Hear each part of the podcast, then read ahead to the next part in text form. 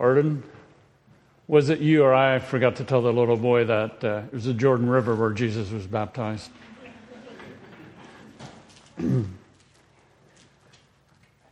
I hope you don't take that too serious. Let's pray together. Father, we are grateful we have a hope concerning the future as we live in the present. Grateful that you've called us to live by faith. And we have a shepherd who leads us and cares for us, a shepherd who cares for our souls. As we look at your word and some implications and applications of it, this morning we want to live well where you have placed us in our homes, in our neighborhood in our jobs, in schools, and so on. And as we live well, we want to be prepared to give an answer to explain why we live the way we do. For it's in Christ's name I pray. Amen. First Peter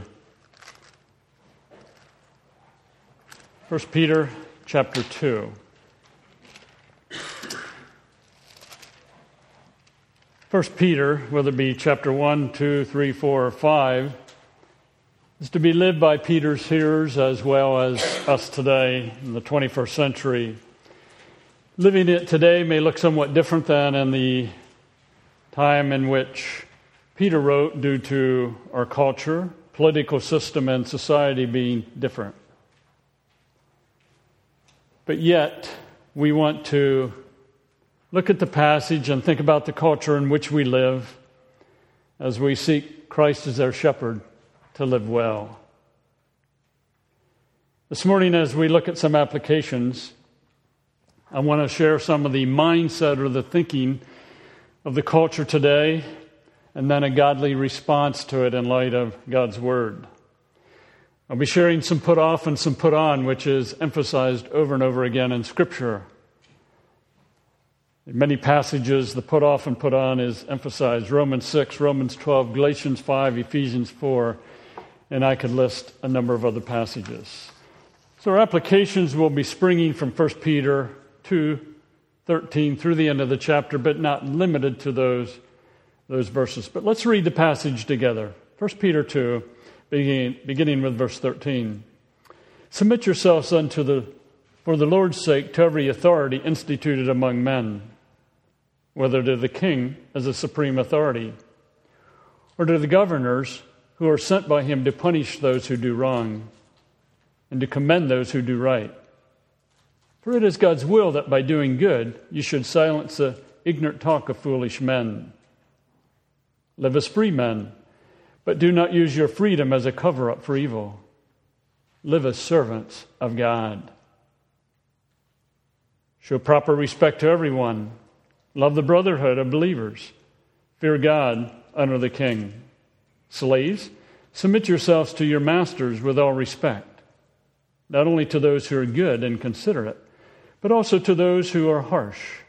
For it is commendable if a man bears up under the pain of unjust suffering because he is conscious of God. But how is it to your credit if you receive a beating for doing wrong and endure it? But if you suffer for doing good and you endure it, this is commendable before God. To this you were called because Christ suffered for you, leaving you an example that you should follow in his steps. He committed no sin, and no deceit was found in his mouth. When they hurled their insults at him, he did not retaliate. When he suffered, he made no threats. Instead, he entrusted himself to him who judges justly. He himself bore our sins in his body on the tree, so that we might die to sins and live for righteousness. By his wounds you have been healed. For you were like sheep going astray, but now you have returned to the shepherd and overseer of your souls. In the context of this passage, Peter is speaking to people in a particular cultural setting. We live in somewhat of a different cultural setting, but yet some of the same, you want to say, struggles are faced. And in our cultural setting, and that's not limited to our culture, the idea of submission many times is considered terrible. It's a sign of weakness. That comes through quite often. That may be in the home, that may be in a work setting, that may be in a national setting. But yet, as we think about Scripture, the flow of 1 Peter, along with related passages, submission is Christ like. In Mark chapter 14, Jesus is in the garden praying. Father, if it be possible, remove this cup from me, but yet not my will, but yours be done. In Hebrews 5, the writer of Hebrews speaks about the fact that Christ learned obedience through the things he suffered. Submission is essential for living daily in the home in the church, in our country. Submission is implied over and over again in 1 Peter. Look at 1 Peter 1 and verse 13. Therefore, prepare your minds for action. Be self controlled. Set your hope fully in the grace to be given to you when Jesus Christ is revealed. Peter's hearers, believers today, submitting, yes, we will obey. Chapter 2 and verse 1 Therefore, rid yourself of all malice and all deceit hypocrisy, envy, and slander of every kind. God speaks, we respond. Again, submission. Verse 13 of chapter 2 Submit yourself for the Lord's sake to every authority. Verse 18 Slaves, submit yourself to your masters. In chapter 5, he talks about the younger submitting to the older. I want you to think about the reality. One cannot come to Christ without submission.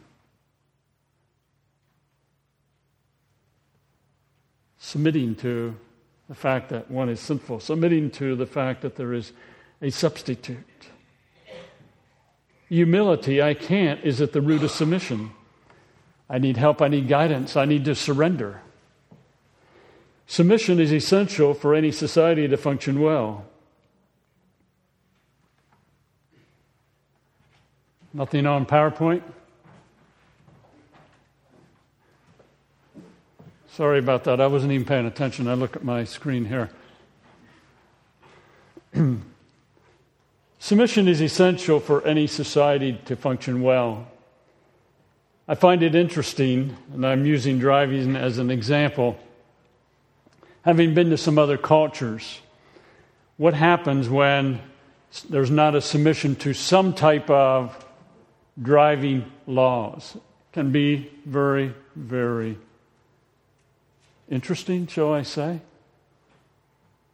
Think about the family involves submission. Think about the country involving submission. Submission gives freedom. We live in the area for which we were created.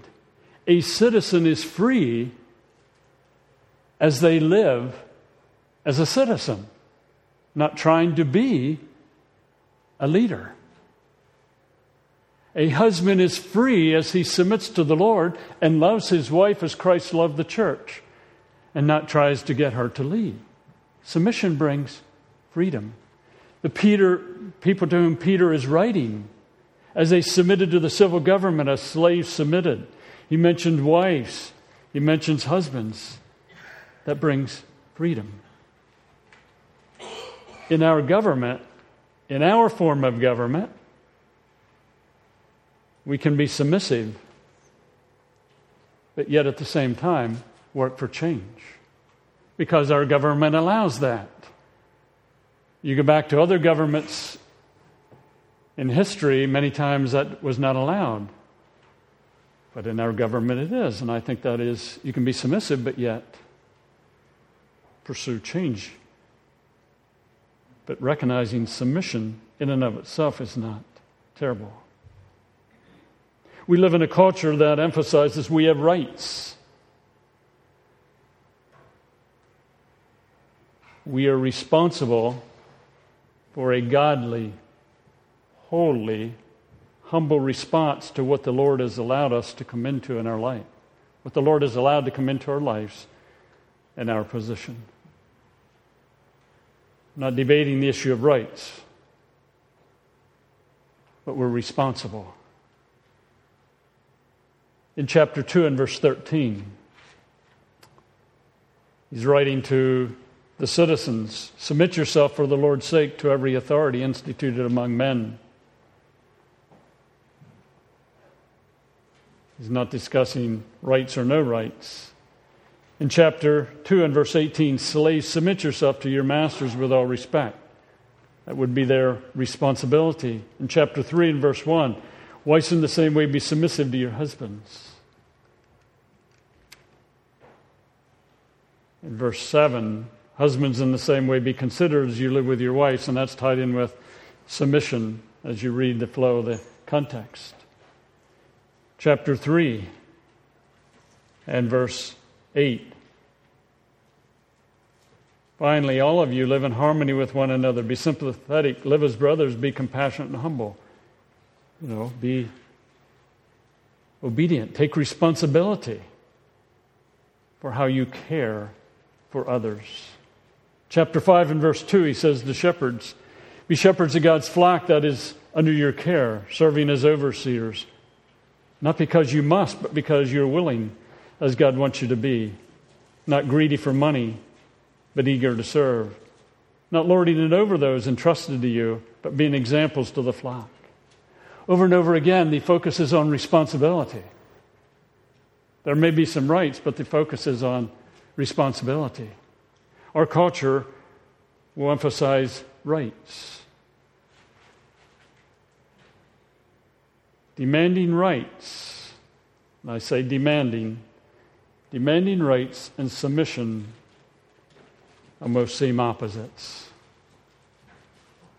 I emphasize demanding. We in our country are given some rights, but demanding rights and being submission seem to go in opposite directions. God emphasizes, in Peter as well as elsewhere, responsibility in the image of God, not rights. I'm not saying there isn't rights, I'm just saying the focus is on responsibility, living out the image of God. And even in the context of unjust suffering, he appeals to the example of Christ, as we discussed last week. Not looking for an answer. That should be our rights in our Constitution, or is it in Scripture, or both? Think about that. Our rights in our Constitution, are they in Scripture, or both? That's just one to think about. I'm not going to try to answer that this morning rights not correctly applied lift up the individual and diminish God.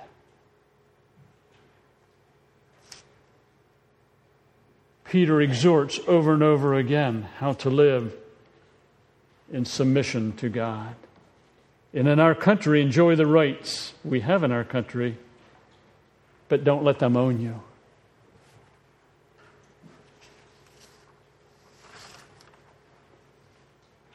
Another thought process in our country, it's not limited to our country, but suffering for any reason, especially unjust suffering, is terrible. Escape quickly.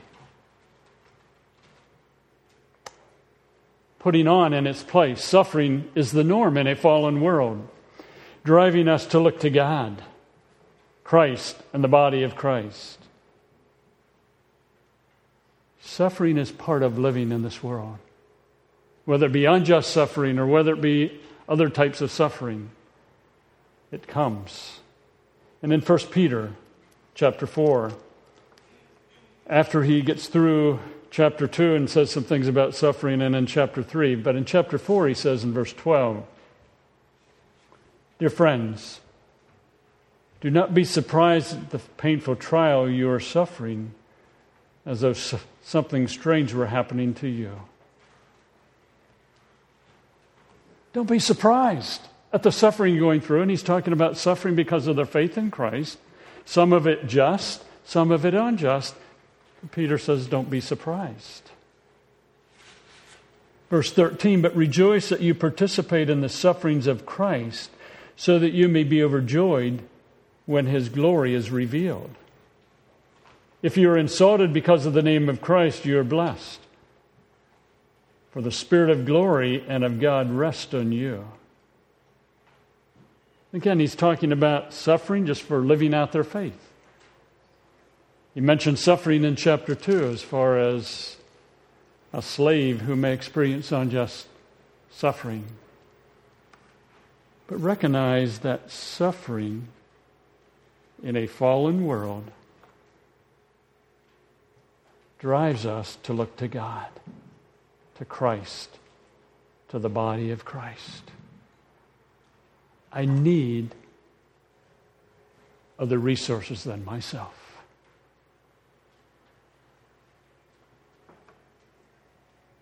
Is calling suffering terrible, calling good evil? You say, are you mentioning that suffering is good? God works it for good. It's part of living in a fallen world, but just think about it. And I'm not out to answer that. Suffering pain is essential in our fallen world. What would happen without pain?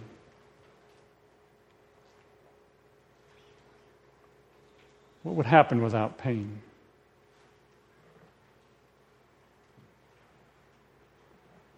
My wife would have died years ago. Physical pain, I'm talking now, would have died years ago. Because she wouldn't have went to the doctor and eventually would have led to death with some internal bleeding. I would have been gone probably 35 years ago as the, my skull tumor was growing and you know, going to penetrate my brain. But think about pain in the context of relationships. Peter writes to people, and they're going through difficulty. They're going through difficulty with a neighbor because a neighbor may be accusing them of living incorrectly, because they're not following the norm, because a wife was not following the God of her husband because she came to faith in Christ, and she's given a hard time. Or a husband is being harassed by a friend because he is no longer so domineering with his family but is living with his wife as a weaker partner and an heir of the gracious gift of life. And what that, would that drive them to? To God, to Christ, to other believers, to live in dependency upon them.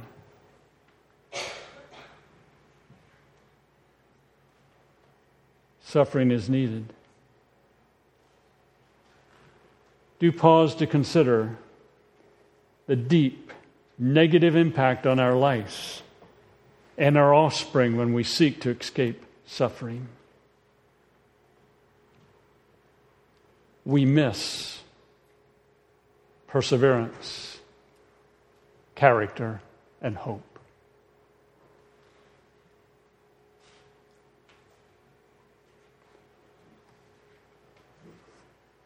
When we run from the difficulty in life that life brings, whether it be living by faith or otherwise. And we try to escape it, and we have a mindset of, I got to escape. We miss perseverance, character, and hope.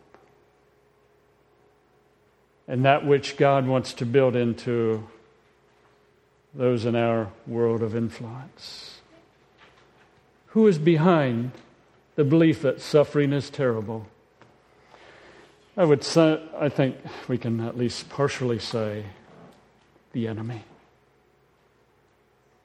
And I recognize that the curse came and it brought suffering into our world, but God is using that in the lives of His children to build perseverance, character, and hope. In 1 Peter 5 and verse 10, Peter says, And the God of all grace, who called you to his eternal glory in Christ, after you have suffered a little while, will himself restore you and make you strong, firm, and steadfast. To him be the power forever and ever. Amen. Another possible application in light of 1 Peter. Maybe my language is a little too strong here. Only unwise, stupid people remain in a tough situation a painful situation unless they have no choice. Only unwise, stupid people remain in a tough situation, a painful situation, unless they have no choice. If you can change your situation, if it's tough or it's painful, and you have a choice, change it. Peter exhorts citizens how to respond, slaves, wives, husbands. In chapter 4 and verse 2 or 1, therefore since Christ suffered in his body, arm yourself also with the same attitude, because he who has suffered in his body is done with sin. And I'm not talking about a mindset that glories in sufferings and, you know, oh, I just welcome it. But difficulty has value. Do we realize that if we have the mindset that only unwise, stupid people remain in a tough, painful situation, that we're calling Christ unwise and stupid? Christ chose to lay aside the independent use of his deity, and to come to this earth willfully suffering, willfully going to the cross. And Hebrews 5 talks about the fact that he learned so obedience through suffering.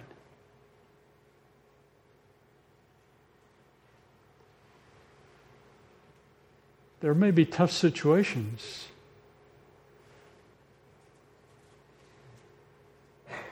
But do we always need to escape?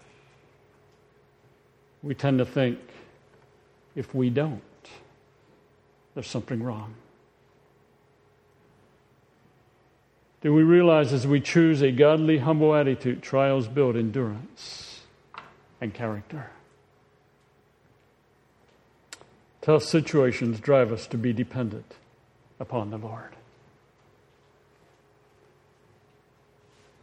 I've known an individual for some 43 plus years now, an individual within our community. And in the 43 plus years that I've known the individual, it has been one trial, difficulty, suffering after another.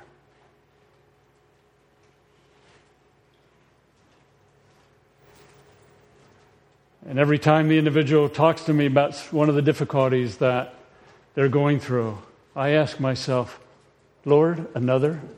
And the individual, numerous times over the years, when they've talked to me and have called me or I talk to them in person, they'll say, Pastor, again?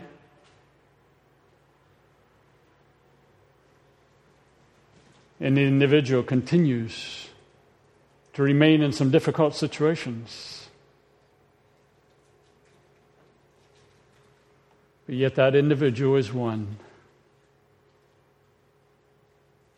who has developed a depth of hope, a depth of character, a depth of perseverance, a depth of being able to reach out and minister to others who are going through tough situations because of how God has worked in their life.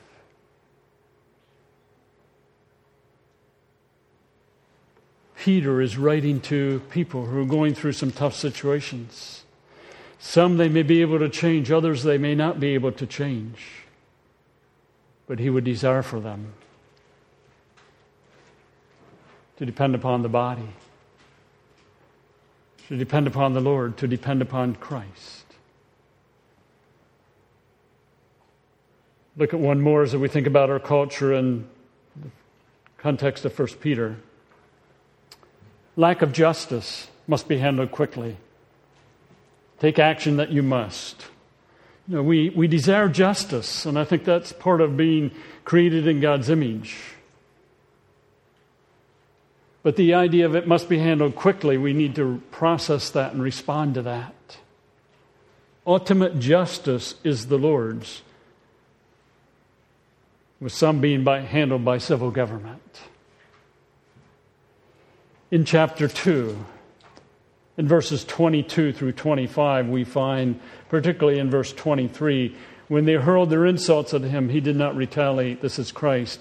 When he suffered, he made no threats. Instead, he entrusted himself to him who judges justly.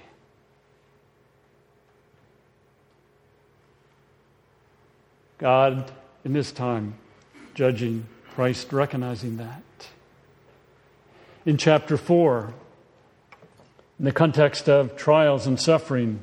Verse 17 For it is time for judgment to begin with the family of God. And if it begins with us, what will the outcome be for those who do not obey the gospel of God? Oh, leaving judgment to God. Desiring it but letting God handle it. There's something we can do, fine, but many times we can't. Consider the speed at which the Lord provides justice.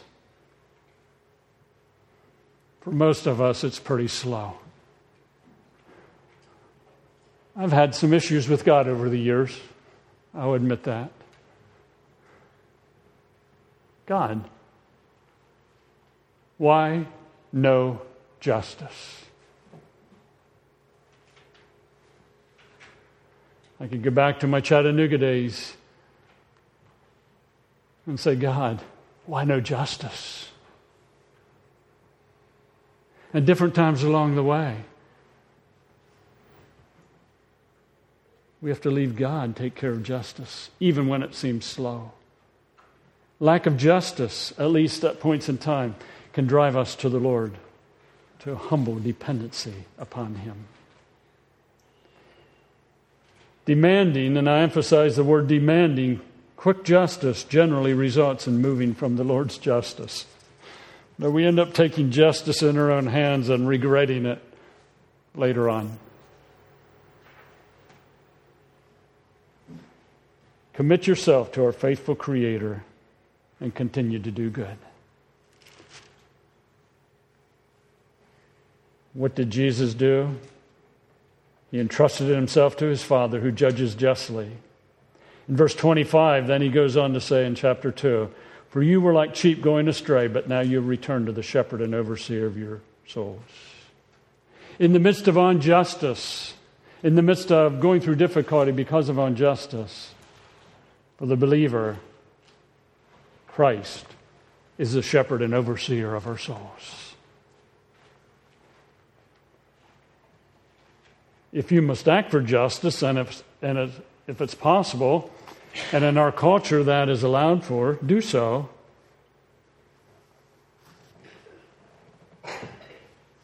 But don't be consumed by demanding.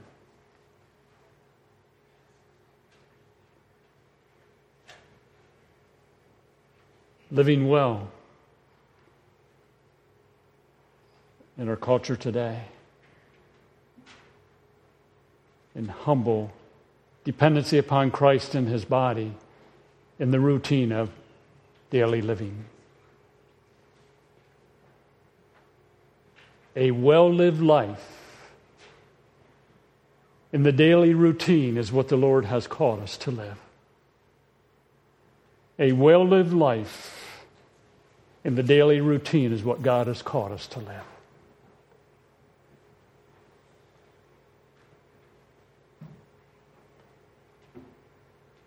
So Daniel is retired and has been tired for a period of time, living well in that calling. Tina goes to work and has a shift in her work, you know, a little while back, a little different job. Living well in that calling. Ryan has been permitted to go through some physical suffering over the years, living well in that calling. Zach and Jolene going to have a baby here. Maybe today, maybe tomorrow. living well in that calling, excuse me, as parents of a newborn baby. In time can drive us to the Lord, to humble dependency upon Him. Demanding, and I emphasize the word demanding, quick justice generally results in moving from the Lord's justice. But we end up taking justice in our own hands and regretting it later on. Commit yourself to our faithful Creator and continue to do good. What did Jesus do? He entrusted himself to his Father who judges justly. In verse 25, then he goes on to say in chapter 2 For you were like sheep going astray, but now you have returned to the shepherd and overseer of your souls. In the midst of injustice, in the midst of going through difficulty because of injustice, for the believer, Christ is the shepherd and overseer of our souls. If you must act for justice, and if, and if, if it's possible, and in our culture that is allowed for, do so.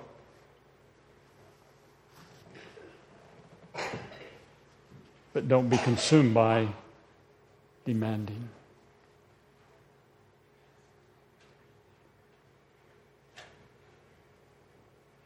living well in our culture today, in humble dependency upon Christ and his body in the routine of daily living. A well lived life in the daily routine is what the Lord has called us to live. A well lived life in the daily routine is what God has called us to live.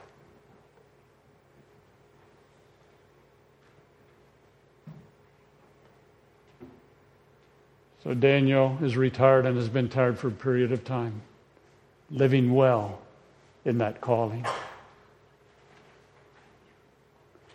Tina goes to work and has a shift in her work, you know, a little while back, a little different job, living well in that calling. Ryan has been permitted to go through some physical suffering over the years, living well in that calling. Zach and Jolene going to have a baby here. Maybe today, maybe tomorrow. living well in that calling, excuse me, as parents of a newborn baby. Janie and Justin going to get married in a few weeks living that well in that calling as a husband and wife.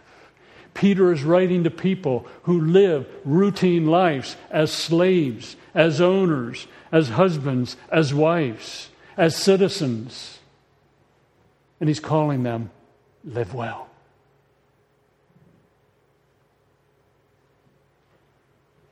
Be content where God has placed you and live well. We're called to suffer. We're called to follow his example, called to suffer for our faith, to suffer hardships and injustice, and to do it with grace. Yet, so often we question, Lord, why does this have to be? as we go through trials and suffering or lose those we love to eternity, to develop endurance and character, and in Him to gain a deeper trust. Follow His example, God says we must. For the trials in our lives are the testimonies others see. God's love and grace is there for them as it is for you and me. A poem Jane Killian gave me last Sunday, she said, in light of 1 Peter, live well. Let's pray together.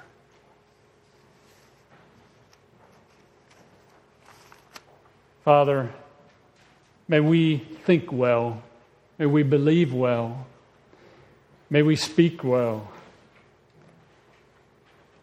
may we act well in our daily lives where you have placed us in life for your glory. As we think about 1 Peter, we know that you're a God of grace. You called us to your eternal glory in Christ. And in the meantime, that may involve some suffering. Sometimes it is unjust, sometimes it's part of living well for you and just obeying you. Other times it's just because we live in a fallen world. But we know that you will make us strong and firm and steadfast because your power is at work within us. May we experience your grace and your peace as we live this week. For it's in Christ's name I pray. Amen. Hmm.